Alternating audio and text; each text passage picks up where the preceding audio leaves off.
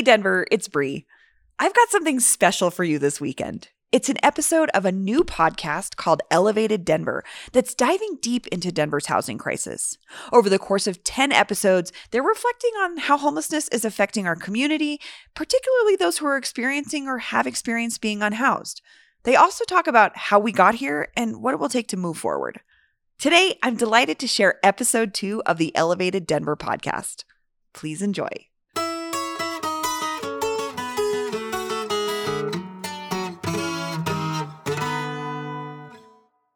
Can you see if those green lights are moving down here? Yeah. Check one, two. Checking one, green two. Okay, then I think we are in pretty good shape here. So, where are we, Jana? We are at the Renaissance West End Flats, which are owned by the Colorado Coalition for the Homeless. And we're about to meet with Myra, who has um, generously offered her time to talk to us about her experience. And this building is located basically on the corner of Colfax and Sheridan, which are two very busy boulevards cross cutting Denver. And we're about to go into Myra's apartment.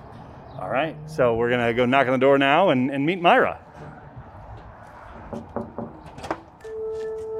Hi, Myra. think about the way the world is and the way that the world could be.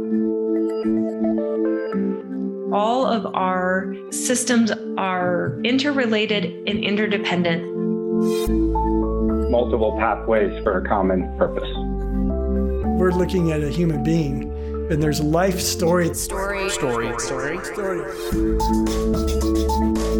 Hey, this is what's going on. An Elevated Denver starts now. As we said at the end of the last episode, to really understand the complexity of homelessness, we need to get to know some of our neighbors who have lived experience. Myra is one of them, and her story offers us a window into the journey into homelessness and out of it again. But it's just one story. And while many of the themes you're about to hear are shared by many of our neighbors, every life and every life story is unique. This is Myra's story, and I should say that some of what she shares in this episode may be triggering, but understanding Myra's journey creates an important foundation for the work to cultivate an elevated Denver. So, with that context and with no further ado, here's Myra. I was born and raised in Los Angeles, California. My dad was the breadwinner. He worked two jobs and he did junking, that's what he called it, on the weekends with his truck, and he would make barbecue pits, welding. He really took care of us. So I was able to live a better life. There was an empty lot with a little shack across the street that kept catching fire. At the time, I didn't know it was drug related. There was people across the street also that would have fights with butcher knives. The neighbor next to us, the mother, she ended up shooting the father. Dead body thrown on the back of our fence. So I had trauma when I was young, you know. I just didn't know that that was trauma. As I started to grow up, I started venturing out. I went to Job Corps, learned some skills there, got married, had a couple kids, divorced and married again to the same person. Since then, I got married to a guy I met in California and we moved out here to Colorado. We started separating because we shouldn't have been together. He wasn't ready. Then I went and worked for Dish Network, where I was doing customer service, and it's like, you know, 90 calls a day. And that was fine, but I was going through depression because I had a boyfriend, and come to find out he was an alcoholic, keeping it a secret, and he died, and I couldn't save him. And I was, I felt guilty from that, mostly because that morning I was yelling and screaming at him.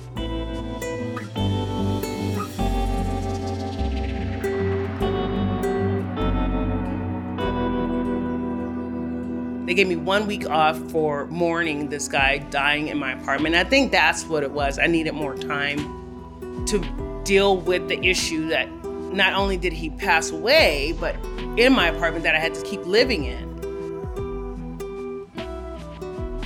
I didn't know how to mourn. Mourning like relatives dying is one thing, but mourning someone passing in your presence is a completely different thing, especially, you know, a significant other.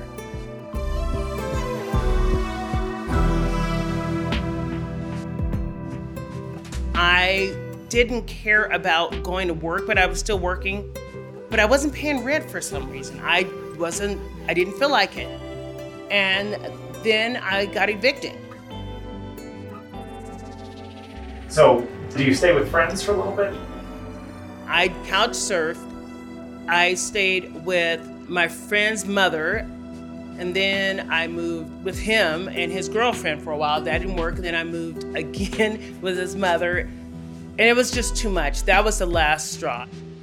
And so brought my suitcases. I had suitcase and matching set, you know, like I'm carrying around a matching suitcase set downtown, sleeping down there in order to go to work. Do you remember the first night you slept out there? Yeah, I spent the night on the Platte River. so it was on Speer. I went down there because there was always bikers or jogging people passing by, so it was safer. I found a place I could put my suitcase and kind of keep one eye open. I end up going to this day shelter called St. Francis where I met other homeless. And that's a weird community. But if you find the right community, they'll take care of you. So people offered me to camp with them, and that helped a lot. They made sure I had food, they shared their stuff, they took care of each other. And like, how did you get a tent? How did you get all this stuff? So camping wasn't really tent related. It was more carrying all your stuff and keeping a sleeping bag. So I got a backpack from REI that could carry a sleeping bag on top, one inside, keep my shoes. I always had a laptop because that was my escape. And I would just carry everything around. It was it was crazy. I was working at Dish Network and they were my supervisor was so kind.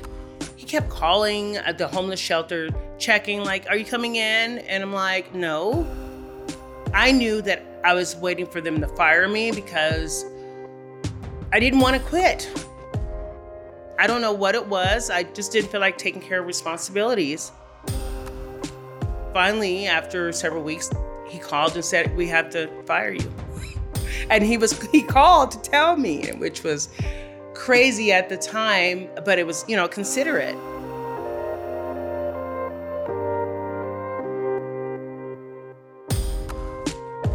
At the time I was down there, there was skinheads going around finding homeless and using like bats and all kinds of stuff and beating them up, men and women. So it wasn't safe. I had to stay close to the day shelter for food and shower and clothing and stuff like that. There's a lot of drugs and violence and guns and stuff down there. So not having that boyfriend put me at risk. So I would always have to find a safe place. As you get into this world, I'm just curious, what, like, what's going through your mind? Is it, is it, how am I going to get out of here? I wasn't even thinking about leaving. I had found a boyfriend that had his issues, but I love to help people. He would be gone for a week and I didn't know where he was. And then I had to find a place to camp because I didn't have his protection. There's plenty to help you get yourself back on track, but the people I was in the community, the little clique or group, they weren't focused on that. So I didn't know that that's what I should do. So what were they focused on? Partying. Partying and finding the, the free food. I didn't really have any thought on where I should go until I was tired of this party. Like, we're not doing anything. We're not progressing. We're just finding another place to eat, finding some free clothes, finding free this and that and the other, but not moving forward. Myra's story continues after the break. Stay with us.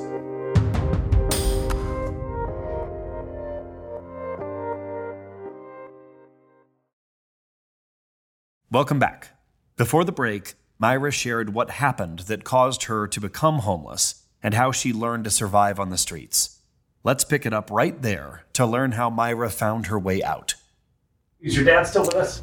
Did, did you maintain communication with him, or where was he? My dad, you know, I didn't want him to view me when I was homeless because he taught me to do better than that. I was going through too much trauma and I was kind of ashamed that I wasn't handling it right. I mean, I told my best friend, and she, uh, she was helpful, but she was, I hate to say it, enabling. She would send me hundreds of dollars monthly, and I had to tell her to stop because all I was doing is spilling it on the boyfriend when I was homeless. So I got help, but that wasn't the problem. The problem was me deciding whether I'm ready to get myself better. I know it sounds weird, but you know, a lot of times it's just making a decision. Is this where I want to be? Is this the kind of life I want to live? And at that moment, I did not like the life I was living. I decided it's time for me to start taking care of myself. St. Francis, they give you all the information about all the programs and stuff that they recommend. They have case management there, but it's more for the people that aren't really caring about moving forward, just to keep them doing okay. It was like a stepping stone to move to the next step. I was diagnosed with PTSD, bipolar, and a little schizophrenia. So they moved me to across the street where they do just housing. You just go once a day, and if you were picked, you go in and you see a case manager about housing. Normal lottery system. You didn't always get in, let alone get apartments. So I got referred, and that moved me up a lot. Within four months, they offered me a place with no kitchen, and I turned it down because from homelessness, you want a kitchen, you want to cook and feel like a normal person. And then they told me about this place. So that's how I got here. Okay, I'm gonna open my door.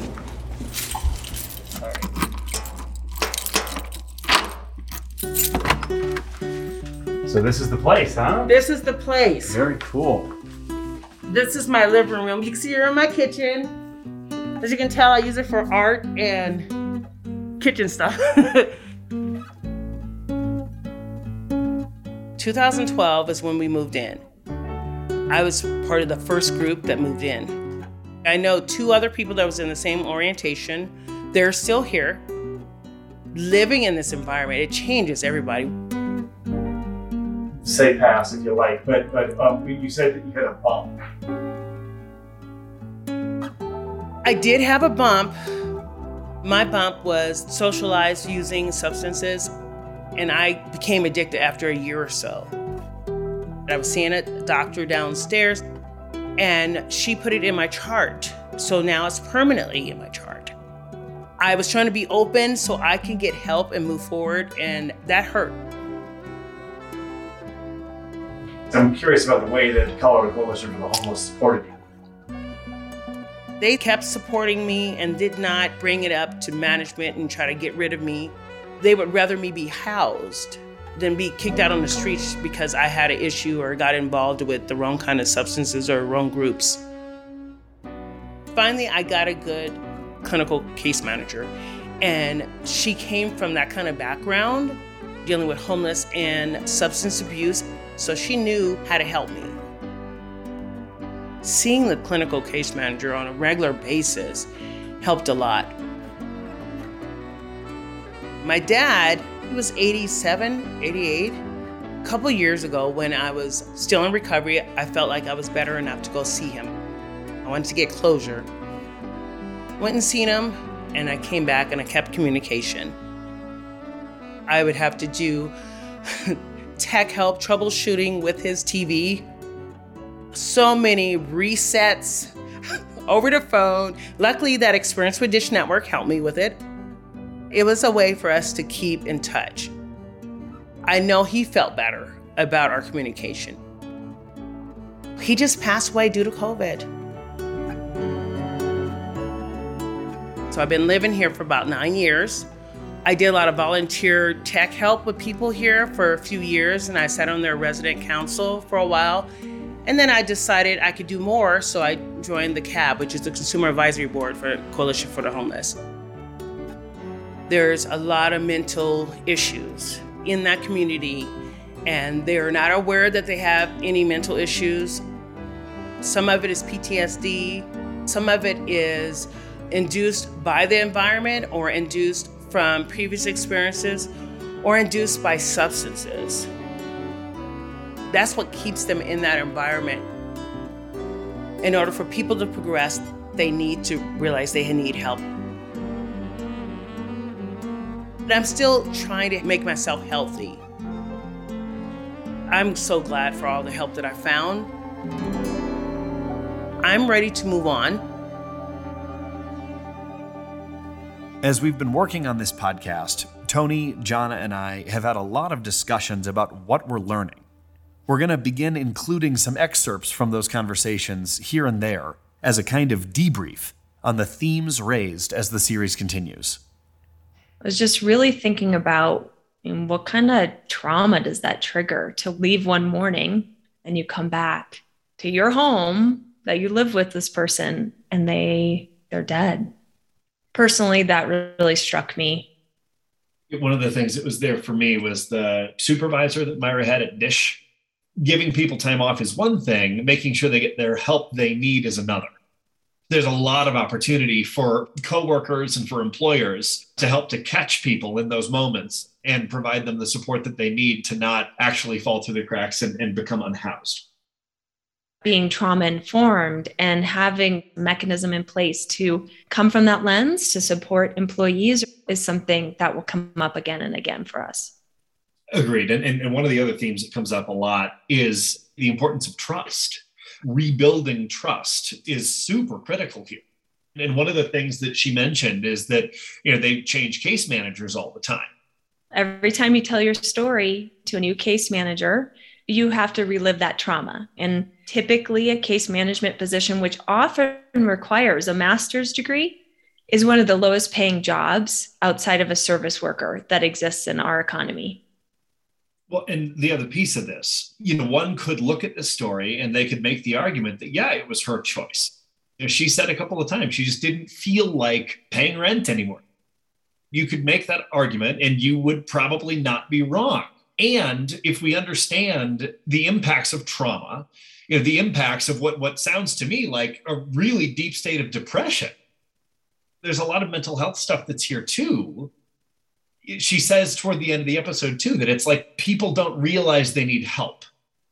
Many of us would have no idea what to do in that situation, but to give up on life or go into a depression or go hide somewhere. I mean, I think that's a very human response I also think once you have identified that perhaps you need some support, there is so much stigma in our society around getting help.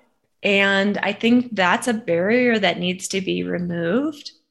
And I guess that's where I come back to how would we do that? And for me, it's like the workplace is just such a perfect spot to create a safe place for people to be able to be vulnerable in a safe, trauma informed environment if we could do that in lots of different places, I wonder how many stories like Myra would just not have happened. Having systems in place where there's a steady support network.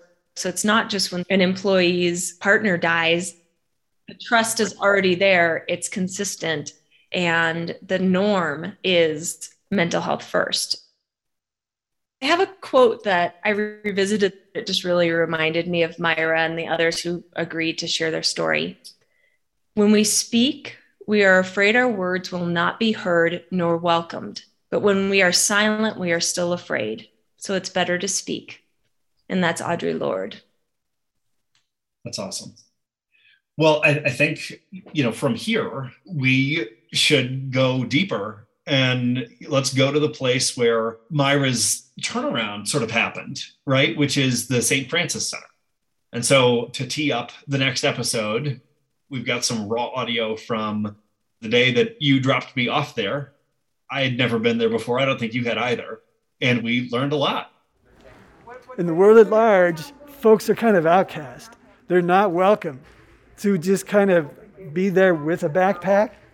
So many people are looking for jobs. And there's sort of a, a rejection of people with backpacks. It's kind of like, okay, you got a backpack, you're probably homeless. And, and that is a, a stigma that we try to help overcome. Just put your backpack here.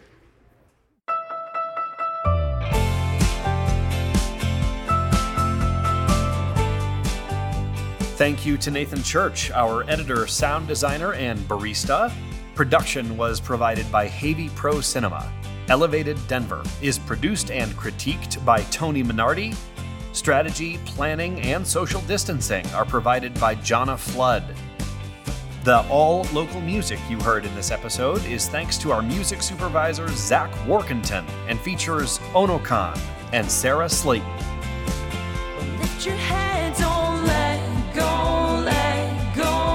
Thank you also to China Caliph, who helped to develop the idea for this production. I'm your director and host, Nathan Havey. If you want to go deeper, you'll find background and extras at elevateddenver.co, like Colorado. And while you're there, jump on the email list so we can be in touch and hopefully get your help too.